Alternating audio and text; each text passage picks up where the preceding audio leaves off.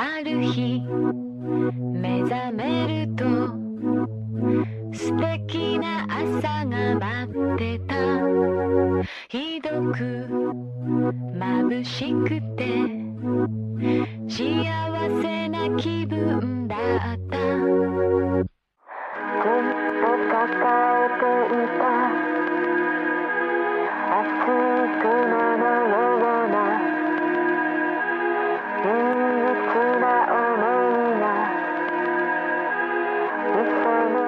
Fantascientificast presenta La sindrome di Nomaru, un viaggio semiserio nella realtà quotidiana del sollevante. 愛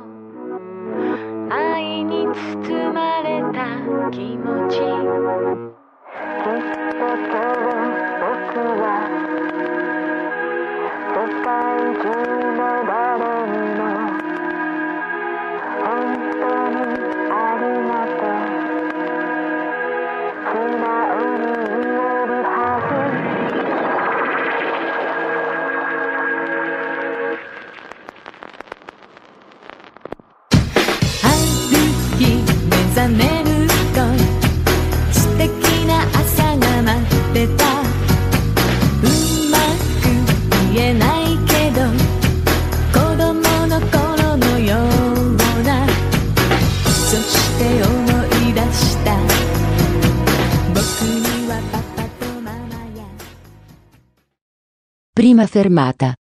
Metro e manette. Sfatiamo il mito di Densha Otoko.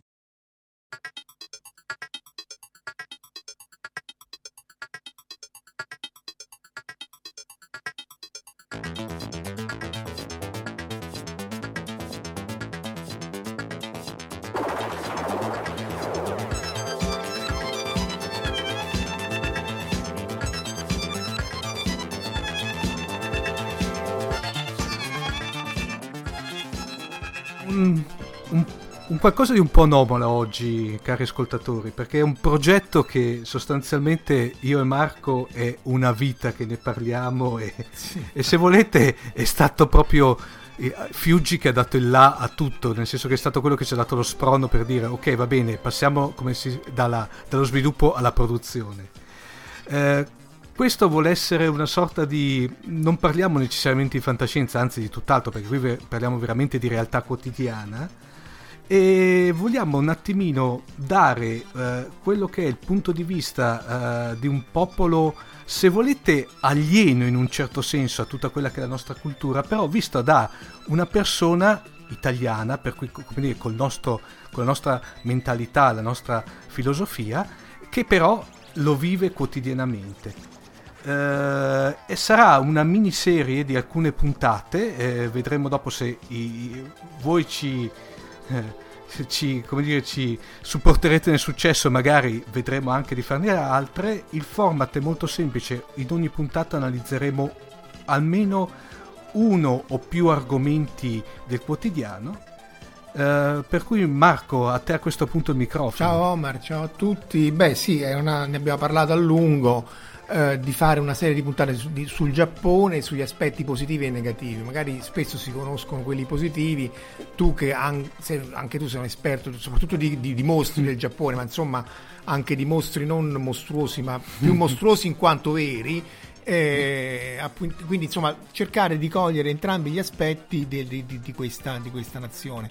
Eh, io volevo cominciare citando Stefano Carrer, che è un giornalista del Sole 24 Ore che eh, appunto è corrispondente dal Giappone, eh, ha una penna finissima appunto del Sole, è stato con, con- a seguito dell'imperatore, siamo stati insieme a Fukushima e così via, lui dice che sul Giappone eh, eh, data un'affermazione, eh, in generale eh, è un paese talmente complesso che è vero anche il contrario, perché è variegato e quindi tu dici sì, ma questa cosa qui, quelli mangiano le patatine e, e trovi almeno 50 persone e ti dico ma come mangiano le patatine? Ma sei pazzo?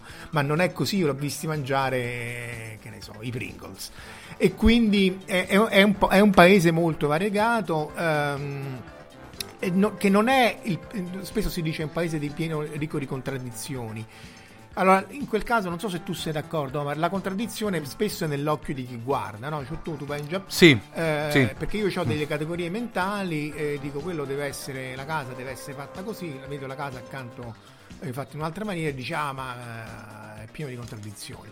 Allora è vero che spesso, non so, uno degli esempi è i grattacieli con accanto il tempietto perché si rispetta il tempietto e così via, però appunto la contraddizione è in noi che abbiamo una certa cultura, cresciuto un certo tipo di architettura e lì eh, l'architettura è differente. Se tu gli dici ma è strano che appunto che il tempietto è vicino al grattacielo, loro dicono no, è contraddittorio.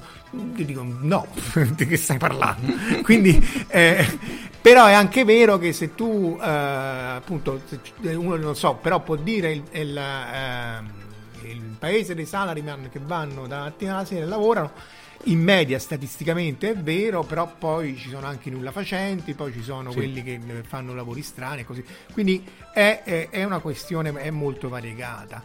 Eh, l'altra ehm, persona che vorrei citare come incipit appunto di queste puntate era la, la- eh, la mia professoressa di giapponese, io ne ho avute tante studio di cultura, era un pessimo studente, eh. mio figlio ancora, ancora mi dice sempre, nelle varie cose di giapponese, mi dice ma non sai neanche questa, proprio con, eh, con più stupi, Mamma. più, più per, per lo stupore che per il disprezzo. Tra l'altro questa professoressa quando seppe che nel 97 andavo in virtù di interprete o qualcosa del genere eh, eh, con i colleghi della, del digital video perché è a studio Ghibli Sì. e, e sono scoppiati tutti a ridere praticamente ma che è pazzo.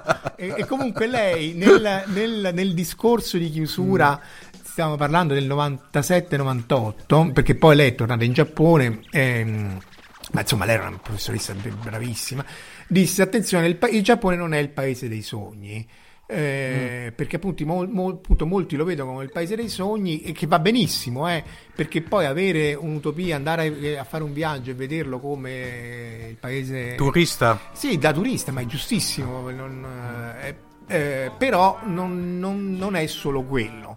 Eh, dall'altro estremo eh, ci sono molti che vivono in Giappone e inquadrati nella struttura molto rigida delle, delle ditte o anche degli enti di ricerca, anche se c'è più flessibilità, loro giustamente dicono "No, ma si vive malissimo. Eh, ovviamente poi ognuno ha la sua eh, vita e il suo modo di, di- di- di- interfacciarsi con le persone, quindi di nuovo è chiaro che eh, è vero tutto il contrario di tutto. Che, che, per esempio la- faccio un altro esempio scemo, eh, poi cominciamo a la, la dire co- eh, però in realtà, in realtà la metro no? dice sì è vero che in Giappone all'ora di punta è schiacciato questo è vero no? Que- quello che si vede che ci sono gli spingitori di cavaliere la Guzzanti cioè gli spingitori di gente eh, eh, che chiudono che sennò le porte non si chiudono eccetera eccetera all'ora di punta è vero, cioè tu non riesci, io le, le- le- le rare volte appunto che sono state all'ora di punta, non riesci neanche a spostare il braccio da, da una posizione all'altra. Però è anche vero che tutti vanno in quel, cioè che l'ora di punta dura quei 10 minuti, quei 20 minuti, quell'ora, seco- appunto un'ora di punta, che c'è un picco e poi decresce. Se vai prima o dopo, no, io che, che, eh, di solito vado sul tardi, perché faccio tardi, eh, questo mettiamo le mani avanti, però l'ora di punta la evito acc- accuratamente, mi siedo sempre, riesco a lavorare seduto. Quindi eh, questo è un esempio scemo, però appunto se tu dici ah, eh, in Giappone sono tutti schiacciati, sì, però è pure vero che eh, è solo in quel momento lì o anche eh, dipende anche dalle linee. Beh, cosa, cosa che nel nostro piccolo l'abbiamo anche nelle grandi città italiane, poi se ci pensi. Sì, difatti poi alla fine le- eh, lì hanno un'ora di punta perché ah, nonostante ci siano treni che viaggiano eh, ogni pochi minuti, anche troppo vicini secondo i gusti della cioè la sicurezza è, d'acciaio, gli incidenti sono rarissimi, però dice se io, se io incasso sempre più treni uno più vicino all'altro è chiaro che la, la probabilità di un incidente è sempre più grande. Da noi sono molto dilazionati nella, nella- nella nostra, appunto adesso io parlo da Roma che abbiamo due linee di metro e mezzo, è chiaro che è tutto schiacciato anche perché ne passa una ogni, eh, ogni morte di papa, si dice a Roma, insomma. Quindi, ehm, però lì, per esempio, le stazioni principali, quelle Shinjuku, Tokyo, eccetera, eccetera, loro eh, sono costruite per... ehm, cioè, per quella stazione in una giornata passano dai 2-3 milioni di persone tra andata e ritorno e così via. Quindi uno può immaginare a Termini, non so che altra stazione del nord, dice vabbè allora ragazzi, allora, tutti quelli che stanno a Roma adesso andiamo a Termini. In questo, Mm. cioè, posso...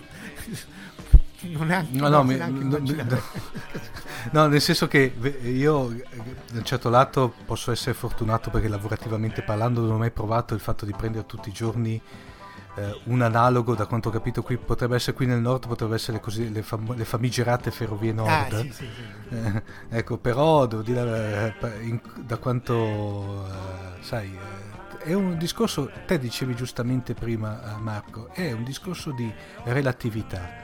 Eh, e quello che appunto quando abbiamo parlato di mettere di, di- di creare questo, questo nuovo progetto, questo nuovo podcast, era il fatto di cercare di come dire, dare veramente una visione eh, non da occidentali o da amanti o contro il Giappone, la più assettica possibile, ma giusto per far capire che, come dire, che ci sono diversi punti di vista, tutti sono giusti e tutti potrebbero essere per assurdo anche sbagliati. Esatto. Eh, io direi però, Marco, direi di iniziamo subito. Eh, in questa prima puntata, eh, come avranno visto i nostri ascoltatori dal titolo, abbiamo, è un titolo molto strano perché l'abbiamo intitolata Metro e Manette. Sì, sì. Eh, diciamo che il format prevede che una prima parte dove parleremo dei trasporti e una seconda parte del sistema diciamo, della giustizia e giudiziario in Giappone. Esatto. Eh, Marco, eh, te che, le- che- che li frequenti, Il sistema delle prigioni giapponesi. No, no, no, per- no, per del cielo, non mi- no, per del cielo, anche perché da quanto vedremo e Non da è quanto sappiamo, esatto, non è molto piacevole. Però dicevo, eh, no, parlavo dei trasporti, L- tutto l'ecosistema, chiamiamolo faunistico, che gravita intorno, Dunque, come personaggi, come... Beh, anche, anche lì, diciamo, i trasporti sono efficientissimi. Di nuovo, fare un paragone con, eh, con le città italiane sarebbe impietoso. Eh, ci sono treni, soprattutto Tokyo, eh, Osaka e Kyoto, il Kansai, cioè il sud-est. Eh, il sud perdonami, perdonami Marco, lì parliamo, cioè, per, lo- per, lo- eh, per il- eh, in Giappone c'è il treno, cioè non c'è un discorso tipo tram, metropolitana o autobus come può esserci. No, no, no, c'è, c'è tu- c'è tutto, eh, c'è, Ah. c'è anche il tram, eh, soprattutto Mhm. nelle cittadine a sud. Sopra- cioè, treno e metro sono due, due- ci sono entrambi. I treni di solito sono dalla JR, della Japan Rail, e, Mhm. e- e- e però vanno anche sottoterra, cioè non è necessario, però per lo più stanno sopra la terra. La metro, indovinate un po', sta sotto la terra anche in Giappone.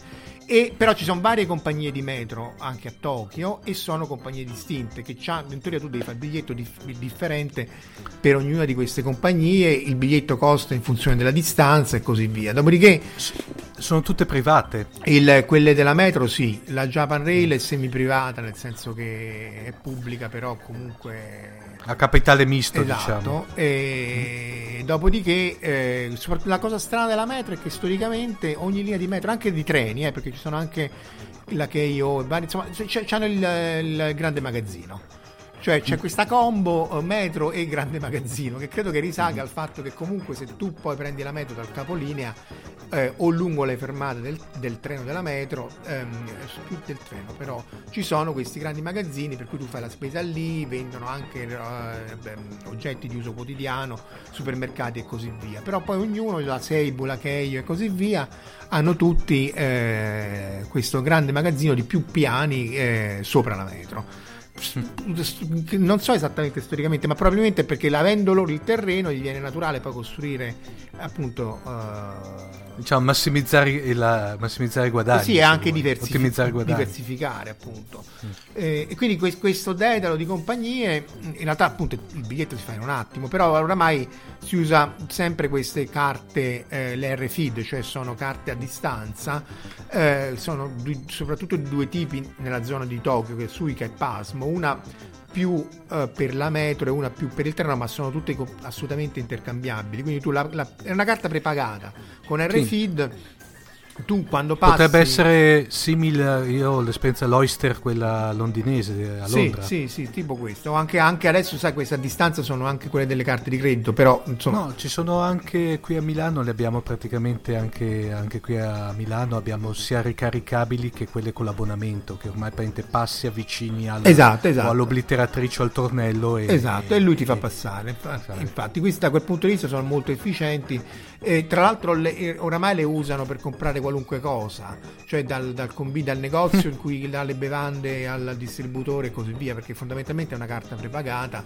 Appunto, tu ci puoi mettere anche sull'abbonamento. E, e quindi poi, siccome è contactless, eh, è molto veloce per pagare. Fanno anche queste pubblicità dementi in cui fanno vedere la ragazza più imbranata che deve pagare con i soldi dei, dei spicci, che scandalo, e quella più efficiente che paga con la carta. Che paga. Sì, mi danno il nervoso, ma insomma, io tifo sempre per quello imbranato.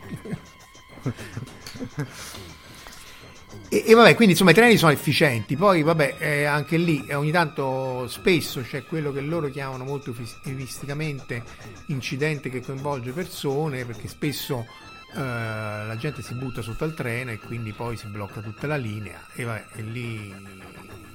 E com'è la percentuale, Marco?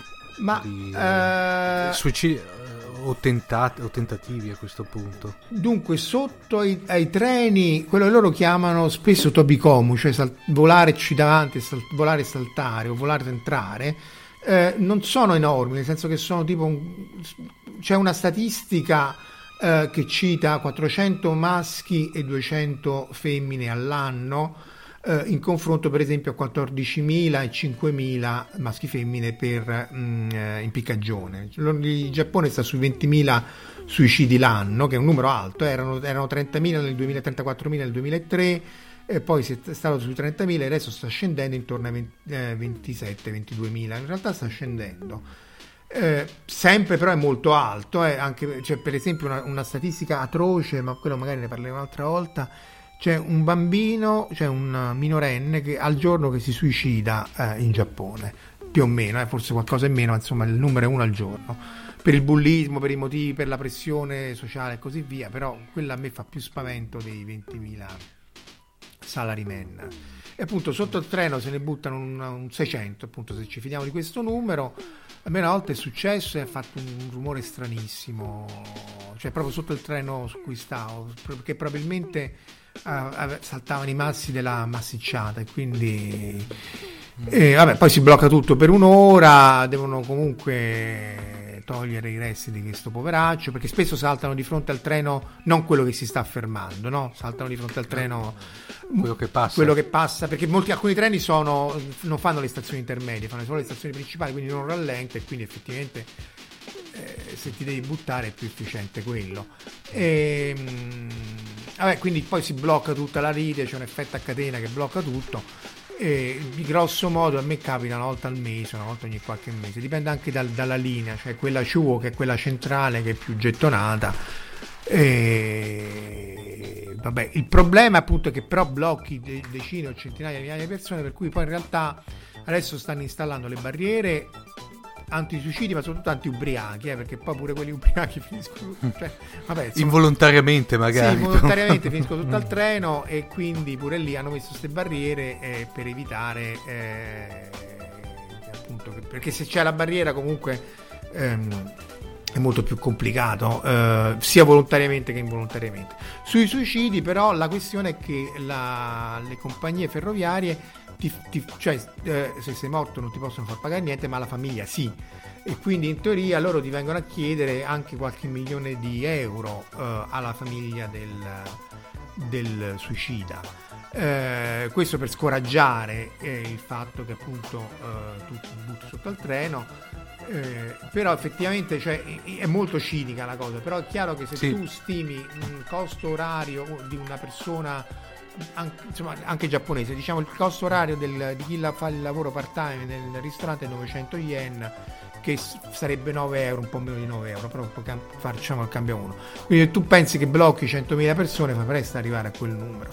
Non è chiaro poi se tu se poi questi i soldi li prendono o no, però eh, No, que- quello, una cosa, se vuoi, abbastanza analoga, mi ricordo un, un po' di anni fa c'era stato delle, degli appartenenti a, un- a una ONG giapponese che erano stati rapiti e mi ricordo che praticamente il governo giapponese aveva fatto tutta la trattativa per il rilascio, aveva pagato un riscatto che dopo si è fatto rimborsare dalla dalla- dalla- dalle famiglie dei, dei rapiti. Sì, sì, sì, sono abbastanza... mm, Sì, a noi ci sembra un cinismo incredibile.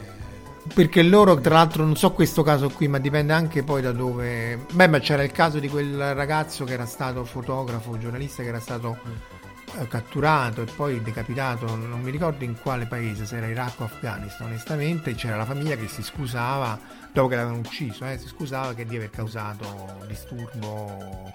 Eh, problemi all'organizzazione del Giappone quindi in realtà le scuse sono sempre all'ordine del giorno e lì povera- però questi poveretti erano, erano scuse sentite una tristezza senza fine perché oltre Veramente.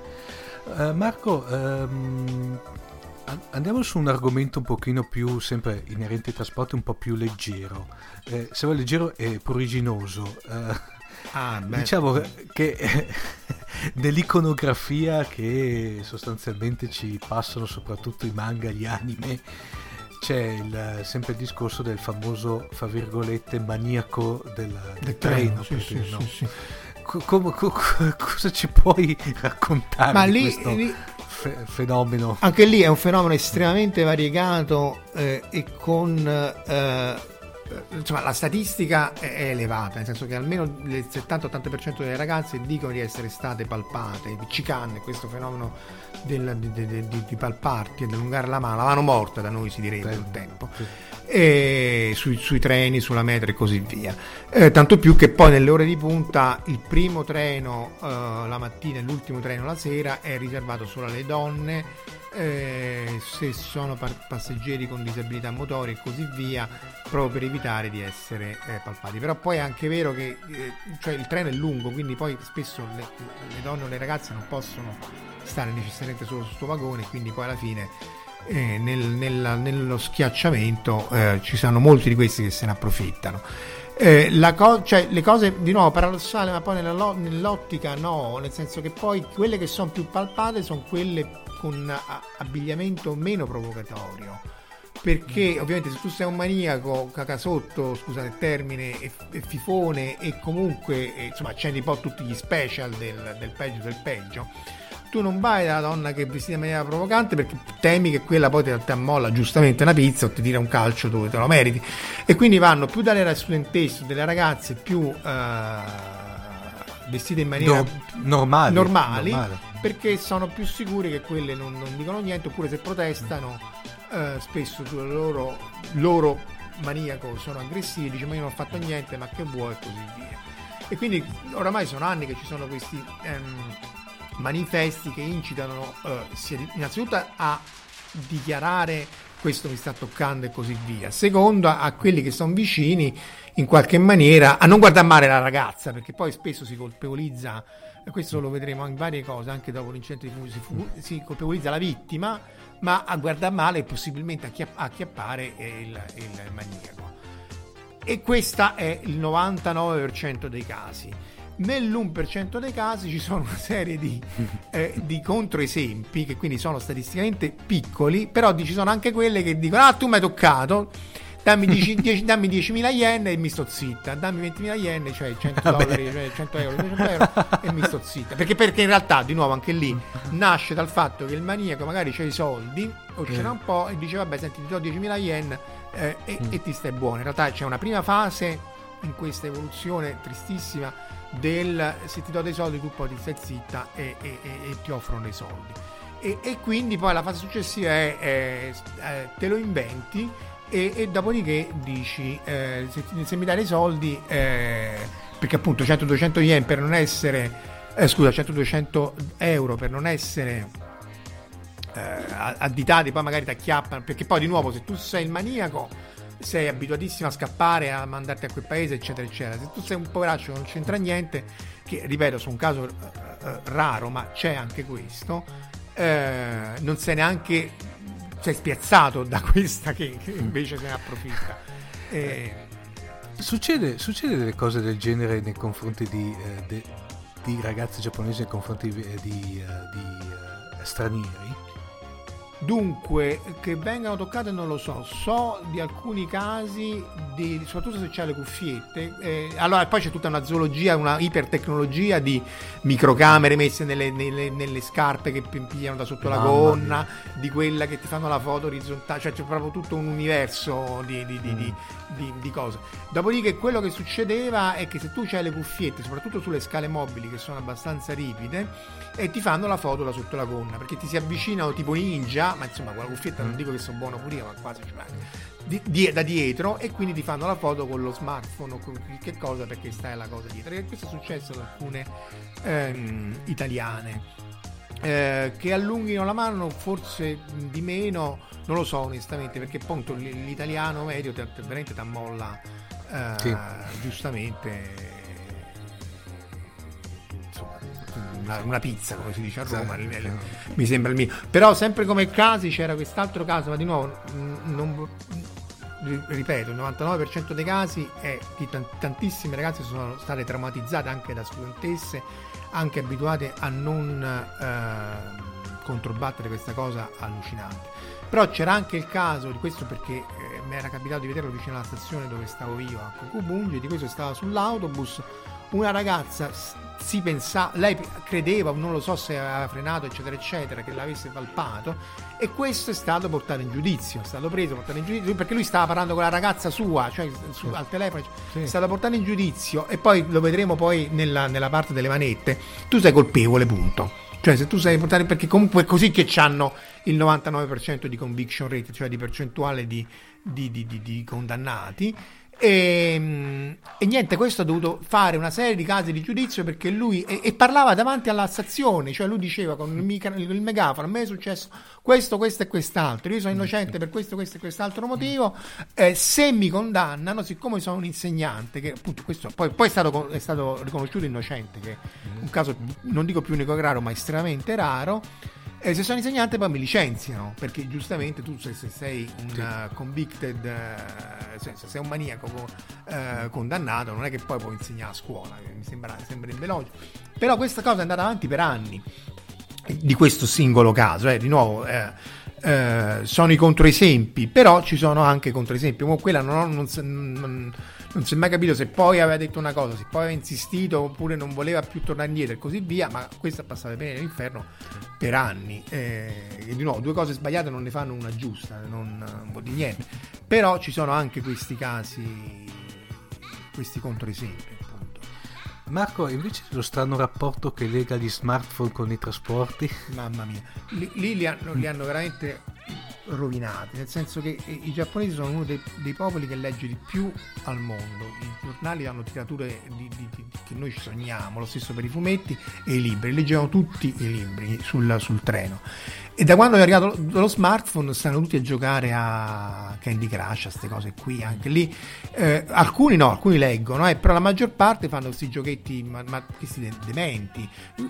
Anche lì eh, eh, ci sono tutta una serie di episodi tra il triste e il faceto. Il più triste è quello della bambina che è arrivata alla stazione, scende e si prepara per scendere. Mm. E la madre continuava a giocare a Candy Crush finché non si sono aperte le porte del treno. La bambina cominciava a scendere. E... La mamma era ancora su. Era. Eh, ma, ma, sì, ma guarda, perché porca miseria, po- po- povera, povera, bambina che c'è una madre mm. così demente. Poi c'era quell'altro sul treno, devo avere la foto ancora da qualche parte perché il mio idolo giocava uno di questi multiplayer, massive multiplayer game sempre su smartphone, con due smartphone, cioè c'era due, c'era due personaggi con due smartphone che gio- combattevano in, in, in, parallelo e quindi... Bellissimo. Però il massimo, il massimo mm. c'è quest'app eh, sì, che... tanto siamo, siamo in fascia protetta. Allora, mm. c'erano questi. L'analogo del, della truzza giapp- del giapponese è questa eh, kangaroo girl, comunque in maniera vestita in maniera appariscente che va benissimo. Però insomma era molto molto appariscente con ragazze. E questa c'aveva quest'app che in qualche maniera, eh, sfruttando l'accelerometro dello smartphone, ci sto girando intorno, eh, sfruttando, sì. insomma, fondamentalmente valutava vai bene, la, vai bene così. la tua capacità a, a essere manualmente abile a, a appunto ad usare lo smartphone come di solito si userebbero altri. Diciamo, a, potrebbe essere un è simulatore di onanismo. Un dai, simulatore diciamo. di, una, beh, non di onanismo perché appunto in questo caso, eh, sì, diciamo che allora io avevo onanismo indotto. Indotto, esatto. Quindi mm. c'era il ragazzo che usava questo smartphone, aveva fatto, lo faceva vibrare, eccetera, eccetera, e aveva fatto un certo punteggio. La ragazza gli guarda il punteggio, gli dà una botta come di, ma dove va? Per farmi ridere. Mm. Prende lo smartphone e accende veramente tutti gli special. Questo giuro è successo a me nella... mentre me li stavo guardando ridendo come un pazzo perché appunto se, l'avesse, se l'avessero fatta uh, in uno stesso scena e questa veramente sai appunto come a Candy Crush quando accendi tutti i bonus sì. eccetera eccetera sì. perché appunto non è solo farlo vibrare farlo vibrare con una certa frequenza increscendo sì. e così via e se cercate ci sono queste app eh. no, non vi dico che dovete scaricare però ci sono e questo poi ci riporta appunto alla questione dei maniaci no? insomma ecco, ehm, il cerchio si chiude sì sì infatti no. anzi però questi diciamo questi che sono più Uh, aperti e più, uh, mm. se vuoi, ne, non fre- se ne fregano delle, delle, convenzioni, eccetera, eccetera, sono quelli più divertenti perché appunto c'era anche eh, quel matto che faceva i suoni tipo scuola di polizia, c'era mm. il barbone che praticamente aveva svuotato mezzo vagone perché appunto poveraccio puzzava e quindi c'era mezzo mm. vagone completamente vuoto, aveva fatto eh, il vuoto intorno. So, di nuovo sono eccezioni, eh, però sono, fanno parte della di, una, di, un mondo molto variegato che prende appunto sta metro. Preferisco molto di più questi ai salaryman stronzi che fanno finta di dormire nei posti riservati alle vecchiette o, o alle, o alle come si chiamano, alle mm, alle, signore, alle ragazze o disabili o che aspettano un bambino perché appunto fanno, molti dormono ma molti fanno finta apposta di dormire o che non alzano lo sguardo perché altrimenti sarebbero costretti a dare a lasciare il posto.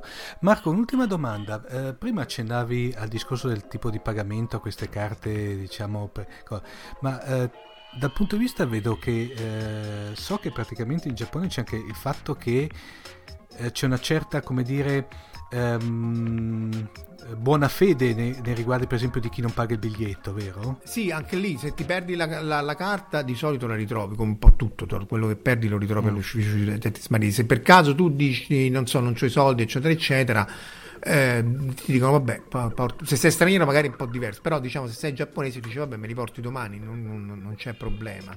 Eh, quindi insomma c'è molta fiducia eh, in generale il controllore e, e, tutto il casellante come era Torisi e Benigni mm. ma quanti treni ne passano insomma è uno che ti aiuta ti aiuta a recuperare l'oggetto se è caduto per terra ti dice guarda vai lì. Insomma se il treno appunto c'ha un ritardo per il suicidio perché piove o per qualunque motivo eh, ti dà questo eh, tagliandino con cui poi ti puoi giustificare sia il datore di lavoro e poi non paghi. Eh, se tu devi fare tutto un giro strano perché quella linea è bloccata non paghi tutto il giro strano con questa specie di voucher di carta.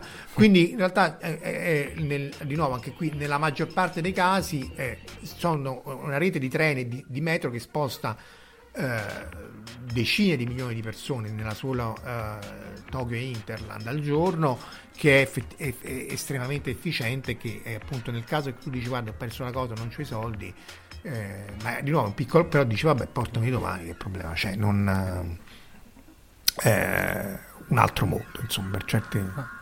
Vorrei concludere questa prima parte, Marco, con un aneddoto che mi ha raccontato, che magari mi puoi confermare, oppure se vuoi anche te dare la tua esperienza diretta, che mi ha, mi ha raccontato un amico, tra l'altro anche lui, che eh, ha, casa in Giappone, poi per motivi di, di, di, di, lavoro si sposta un po' in tutto il mondo, e mi raccontava praticamente di quando lui, eh, le prime volte che andava in Giappone, scendeva dal, dal treno e in lontananza sentiva questa sorta di mantra, come dire, un, una sorta di, di, cantilena ripetuta che però non intellegibile. Lui all'inizio pensava che era, sai che magari che c'era tipo gli Hare Krishna o qualche setta strana che eh, non so, eh, pregava, no?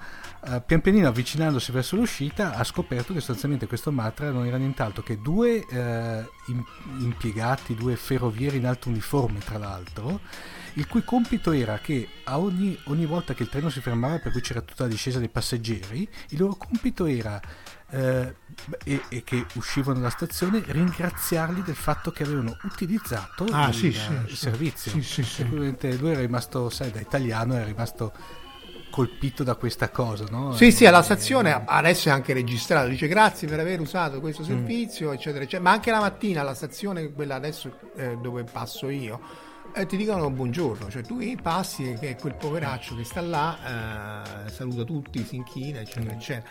Quindi ci sono anche quelli un po' più scortesi, eh, spesso, però in, nel 99% dei casi sono cortesissimi e, e appunto salutano, ti aiutano, eh, ti ringraziano per aver usato la cosa, oppure dice se il treno arriva in ritardo di un minuto o due, perché poi in realtà i treni locali spesso fanno ritardo per vari motivi eh, si, c'è la, la, la, registrazione che si scusa, scusate se abbiamo fatto tardi, eh, ci scusiamo per l'increscioso ritardo che vi è occorso, eh, perdonateci, non lo, faremo, no, non lo faremo più, non lo dico, ma insomma è, è tutto una, un modo formale per, per, sì. per, per, chiedere scusa per aver fatto tardi, e appunto per me, già che sono arrivato, secondo me, no, diciamo, in Giappone lo dai per scontato, ma insomma... Eh, e sembra insomma, il risultato essere arrivato, no? abituato alla metro italiana. Boh. Infatti, da noi a malapena ti dicono, e da poco non so giù a, giù a Roma no perché è un, un, paio di anni che non prendo più i mezzi, però qui a Milano per esempio è da poco che hanno messo su quasi tutte le linee di, di eh, metropolitane di superficie il fatto che c'è una voce registrata che ti dice eh, la fermata in cui sei e le eventuali coincidenze. Eh, sì, questa grande tecnologia, sembrava, sì. sì. sembrava fantascienza. Sì, sì, quello c'è display. Beh, ma mia moglie quando viveva in Italia, eh, non so che stazione del centro Italia, che gli aveva chiesto al um, capotreno, quello che stava giù alla stazione, scusi che stazione è? Guardatela da solo. Cioè, da, scusa, guardatela da sola. Proprio, gli è rimasto impresso perché cioè, eh, cioè eh, eh, di nuovo sono casi estremi, eh, perché pure da noi in realtà sono gentilissimi. Però come ti viene in mente tu, eh, casellante o tu ferroviere, di rispondere a uno che ti chiede, poi non è che ti ha mandato a quel paese che sono... Sì, esatto, certo che sono informazioni cioè, di nuovo, questi estremi che bah, eh, lasciano perplessi da un lato e dall'altro. Bene, direi che per questa prima parte è tutto. Direi Marco, adesso facciamo un attimino di pausa di decompressione e mandiamo un piccolo stacco musicale.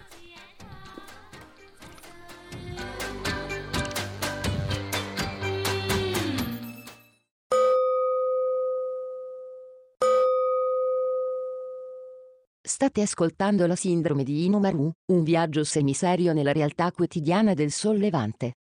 Ci potete seguire su Facebook alla pagina Fantascientificast e su Twitter sul profilo Chiocciola Fantascicast.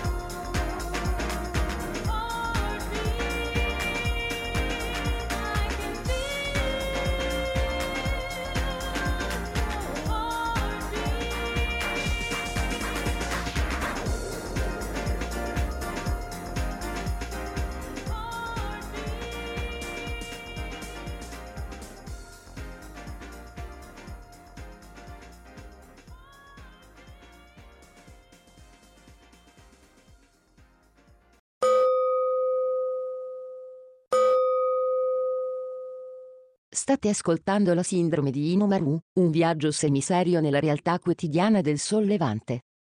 Email, redazione chiocciolafantascientificast.it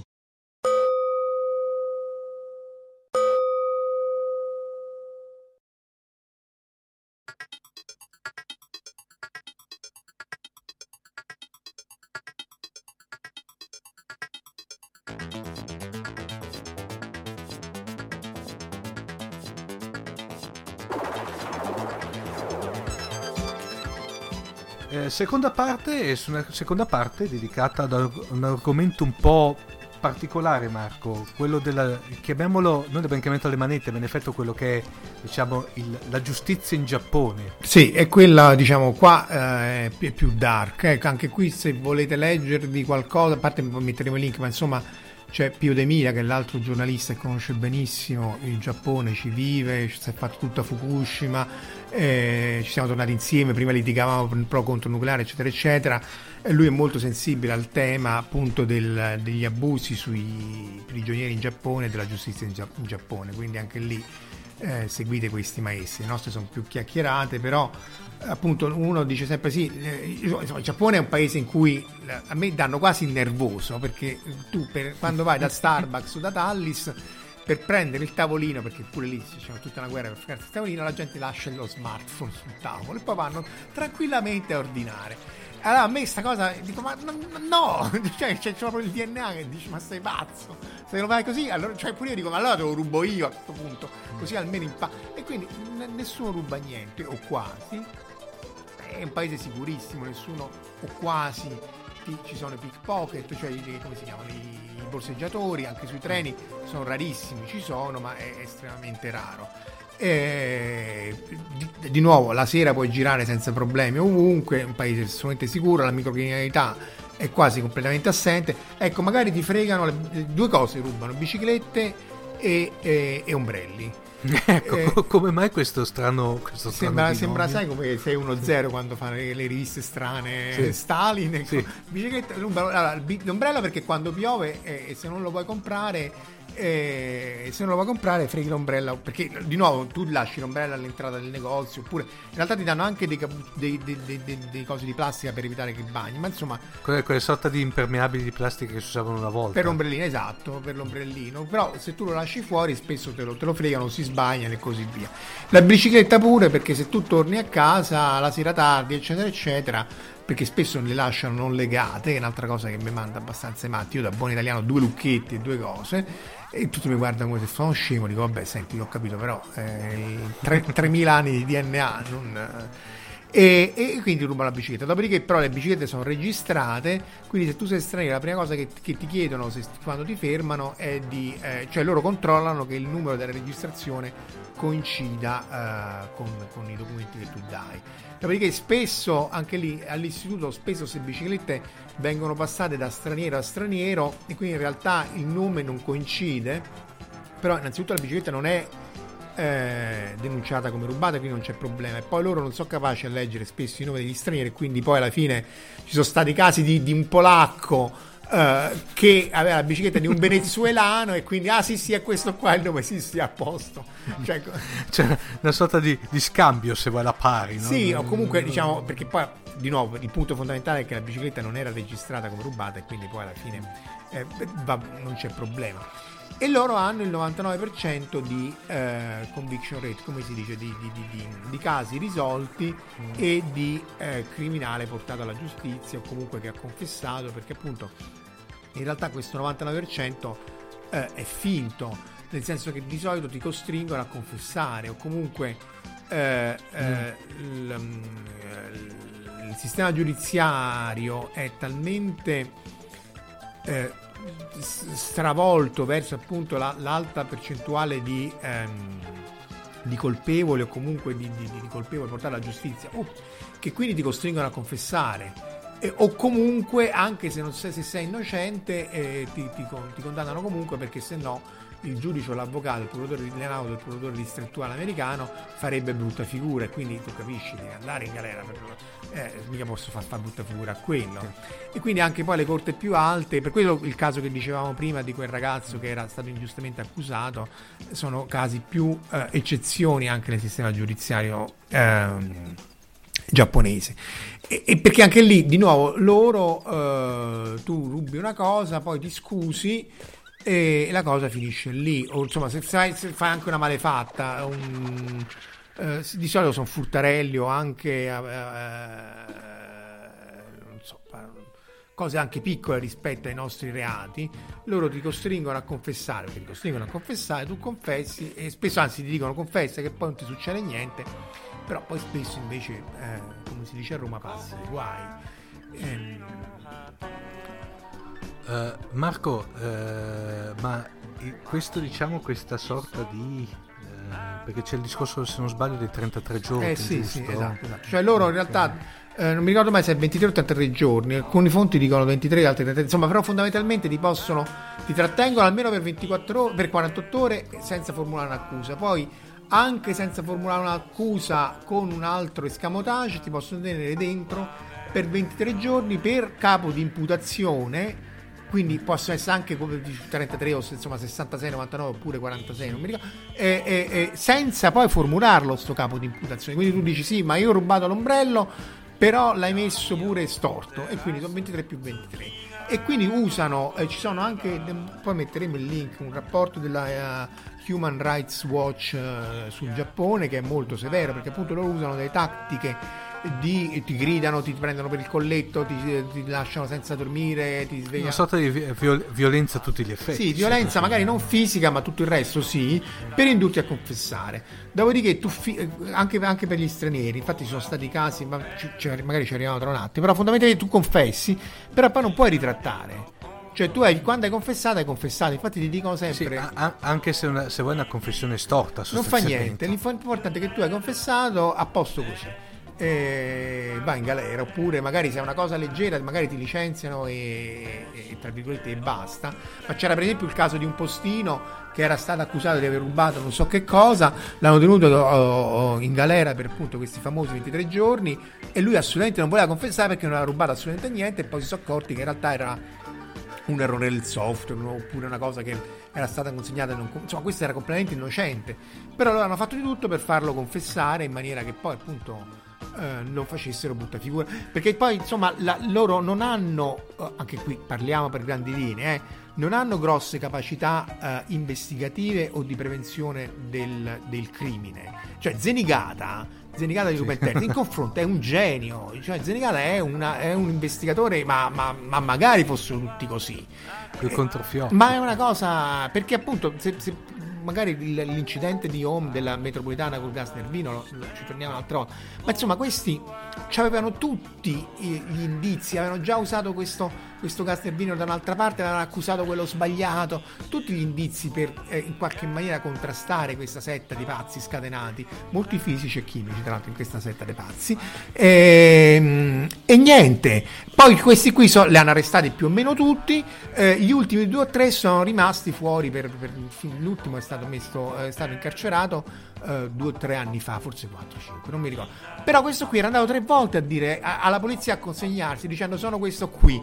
E l'hanno detto sì, vabbè, vabbè, non ci fa perdere tempo, vattene. E l'hanno mandato via. cioè, è come un confesso. È come che tu c'hai, che ne so, Torrina che dice che da cosa. Sono qua. Va, sono qua. Mm. Senti, oh, noi ci abbiamo da fare, non ci fa perdere tempo, vattene. Cioè, delle, delle scene, ripeto, che neanche Zenicata e Lupin Terzo fa Ascolta Marco, ma eh, il, normalmente, meno dalla...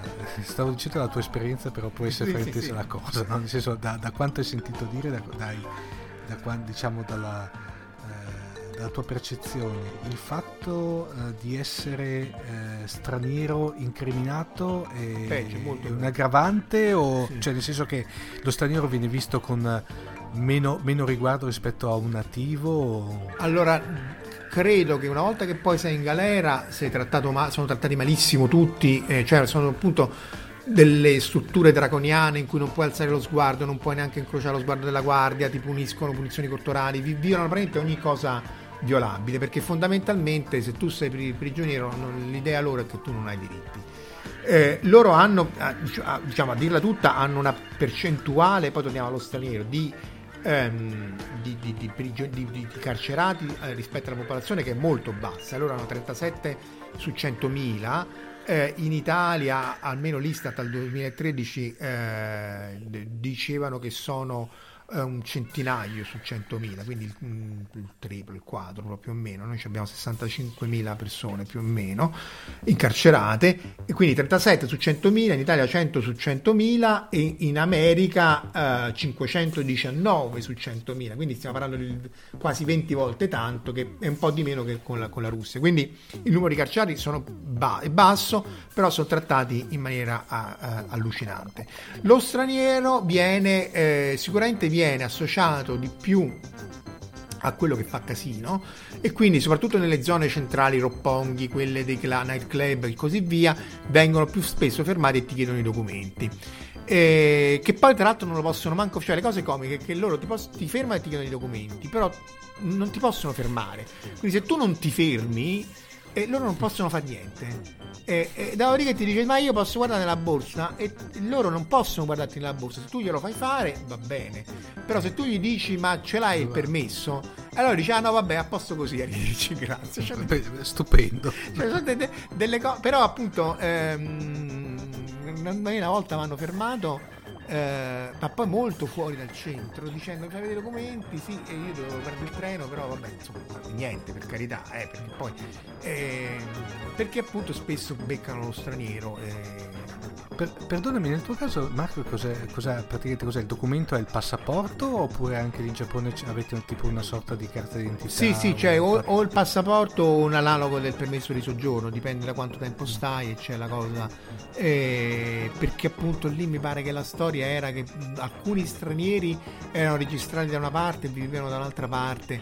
Ma cioè, poi stiamo parlando di cose oltre per carità, quella è una ragazza gentilissima, eh, per cui non è che eh, oltre il ridicolo, però eh, in centro magari sono un po' più scoccianti. Infatti, io spesso, eh, soprattutto anche ai colleghi, gli dico: Vabbè, quando vi fermano, comunque, voi fate prima vedere la, la, la, l'ID, come si chiama? il badge del, del, dell'istituto di ricerca, perché almeno almeno vedono che siete un istituto di ricerca e può essere che comunque vi fanno meno storie, sempre che sappiano di chi si sta parlando, però di solito eh, almeno fanno meno storie eh, e, e, se avete fatto qualche cosa, perché per esempio tu non puoi andare in bicicletta se hai bevuto, finisci, passi guai, quindi cioè, eh, anche lì almeno... Mm, sono piccoli escamotage però appunto allora, le altre cose è che per tornare a, a, a non passa lo straniero eh, ci sono almeno stati sei casi di gente che è morta ai centri di immigrazione. Ora c'è da dire che il numero di, di, di, di rifugiati politici in Giappone si conta sulla punta di una mano, sono di, due mani. E molti di questi c'è stato un vietnami, eh, vietnamita che è morto recentemente e di infarto, ma perché pure lì, di nuovo, anche noi non è che possiamo, ripeto, non è che un paragone, cioè morto di infarto perché nessuno l'ha curato, alcuni si sono suicidati in questi centri che poi sono dei, delle carceri perché sono centri di, di, di, di, immigrazione o se sei un immigrato illegale o se stai di più oppure insomma se stanno ancora valutando la tua richiesta d'asilo e così via tu stai lì per vita naturale durante o quasi. Oppure ti dicono vabbè ma tu eh, c'è questo caso pazzesco degli immigrati illegali fai conto i genitori che hanno vissuto da sempre in Giappone in maniera illegale, però i figli sono andati a tutte le scuole, quindi poi hanno fatto tutto il percorso degli studi fino al liceo e soprattutto dal sud-est asiatico, eh, questo capita più. E dopodiché ti dicono: Vabbè, adesso tu devi essere rimpatriato. Dice: Ma come? Io ho vissuto qua vent'anni, sarò illegale, un po' sì. come col, col ciuffo là negli, negli Stati Uniti, no? Ehm, sì, va bene, soprattutto mio figlio è nato qui, è cresciuto qui, ma tu fa tutte le scuole qua. Allora ti dice: Va bene, tu genitore, se te ne torni al tuo paese il tuo figlio può finire le scuole. Allora il genitore pre- se ne torna al suo paese e poi rimpatriano anche il figlio. O comunque eh, anche lì, in, questo caso, non so come sia andato a finire, ma fino a qualche mese fa minacciavano appunto di rimpatriare anche questo che era se non altro aveva fatto tutto il curriculum degli studi e parlava giapponese perfettamente. E, e quindi eh, sullo straniero è, è, insomma, è abbastanza più um, E, eh, si può dire che quasi a questo punto quasi una sorta di, di, di, di, eh, sindrome nei confronti dello straniero, di... eh, Eh, da, da- cioè, da, questi, da quest'idea che finché a- abbiano fin, se da una parte sono abbastanza attratti perché l'idea mia è che il Giappone vedendo un attimino da, da che sono molto curiosi sono molto attratti alle novità soprattutto quelle che vengono dall'occidente da un certo, da un certo lato c'è anche una sorta di eh, paura atavica di tutto ciò che è straniero anche. Sì, Cioè, sì, convi- co- co- convivono queste due cose yin e yang, un po' in antitesi, però sostanzialmente che possono essere la, la faccia, due facce della stessa medaglia. Sì, sì, perché comunque, diciamo, tra l'altro tra europeo eh, è diverso da americano ed è diverso dal sud-est asiatico. C'è stato tutto un programma di eh, eh, training, cioè che in teoria doveva essere di addestramento del, ti insegno un mestiere, tu vieni, stai qualche anno, ti insegno un mestiere. Dopodiché questi essenzialmente venivano sfruttati per fare del lavoro semi-illegale, pagato malissimo, non gli insegnavano assolutamente niente e poi li rimpatriavano. Di nuovo, anche noi con tutto il problema dei, dei migranti che vengono sfruttati come schiavi, eh, non è che possiamo dire nulla, però anche lì eh, questo qui è stato essenzialmente un fallimento per il Giappone. Che poi, tra l'altro, va ricordato che il Giappone ha una curva demografica come la nostra, ossia eh, molto spostata verso gli anziani, non facilita, anzi eh, tendono a, a rendere impossibile per le coppie fare figli o comunque eh, poi la maglia deve lasciare il lavoro, qui non ci sono giovani. Noi eh, nel bene o nel male, secondo me nel bene, abbiamo comunque una forte immigrazione e quindi in qualche maniera compensiamo questa curva demografica. Ma lì c'è una bomba all'orologeria legata alle pensioni eh, che, che- che aspetta solo Pe- di scoppiare. Peggio che da noi, se vuoi. Sì, sì, peggio che da noi. Eh, come curva demografica credo che siano molto simili. Noi facciamo forse qualche nascita in più, loro sono il doppio, eh, sono- credo che siano 120 milioni rispetto ai nostri 60. E, e- però eh, insomma non, non- non se ne, non se ne esce perché appunto loro, quelli a cui hanno concesso asilo sono molto pochi. Eh, l'immigrazione adesso hanno messo, però sono numeri piccoli, hanno messo per esempio il, il visto eh, a lungo termine per quelli che sono i, i lavoratori eh, con skill particolari. Quindi se tu hai una laurea, un dottorato oppure insomma se hai eh, un certo numero, un curriculum accademico non c'è problema. Però non è certo quello che ti inverte la curva demografica, anche perché poi pure lì i problemi della ricerca ne parliamo un altro giorno, perché anche lì c'è i loro belli impicci. eh. Quindi lo straniero eh, comunque è, è- è- è visto come straniero, spesso a Tokyo di meno, eh, però spesso anche gli amici che ho nel, nel Kansai, quindi eh, di nuovo nel sud-ovest, dicono vabbè ma accanto a me non mi si siede nessuno.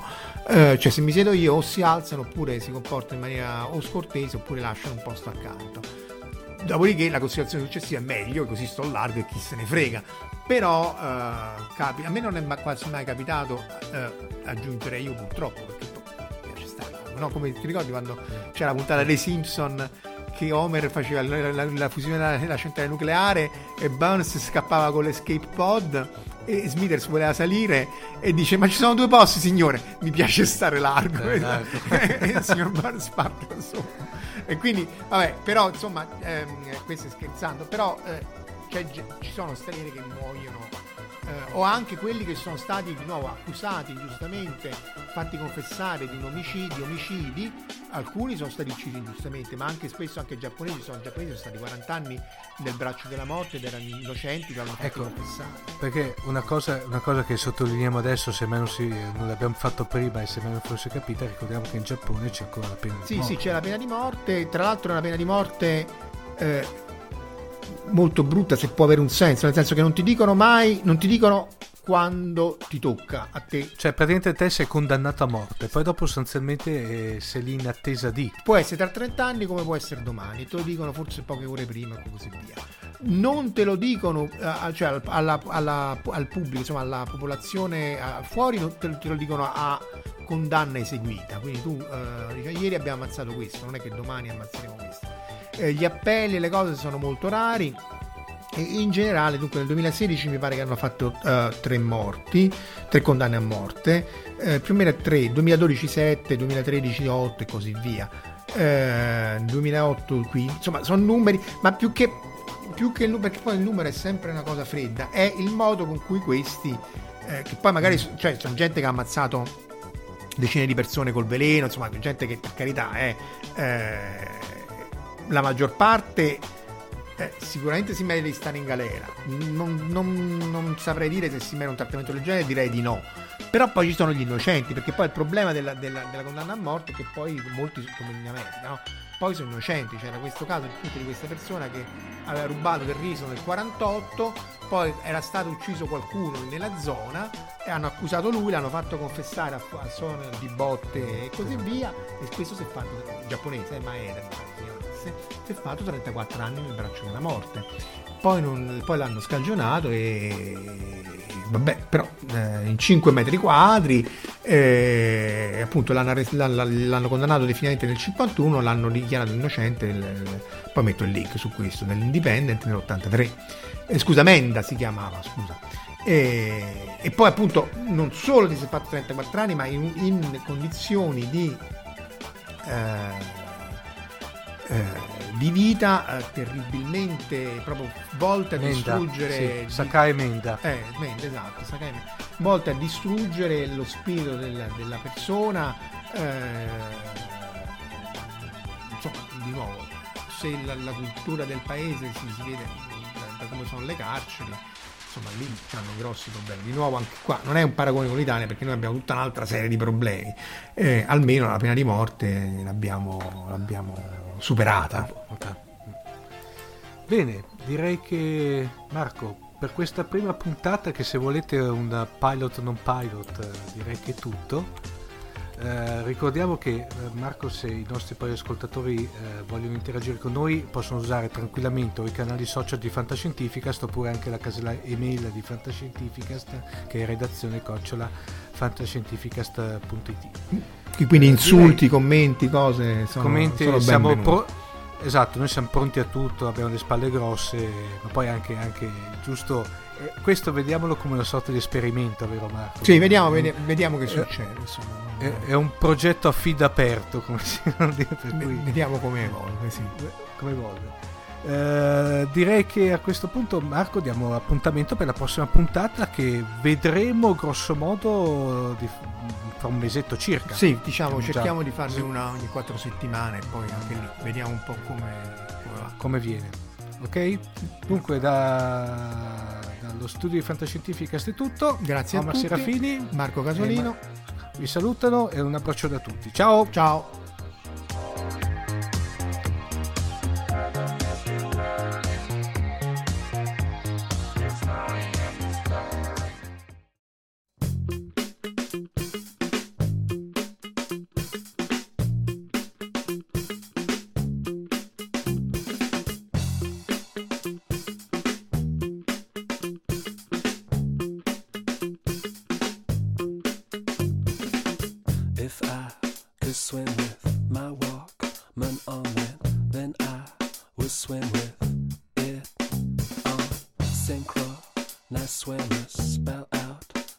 Avete ascoltato la sindrome di Inomaru, un viaggio semiserio nella realtà quotidiana del sollevante.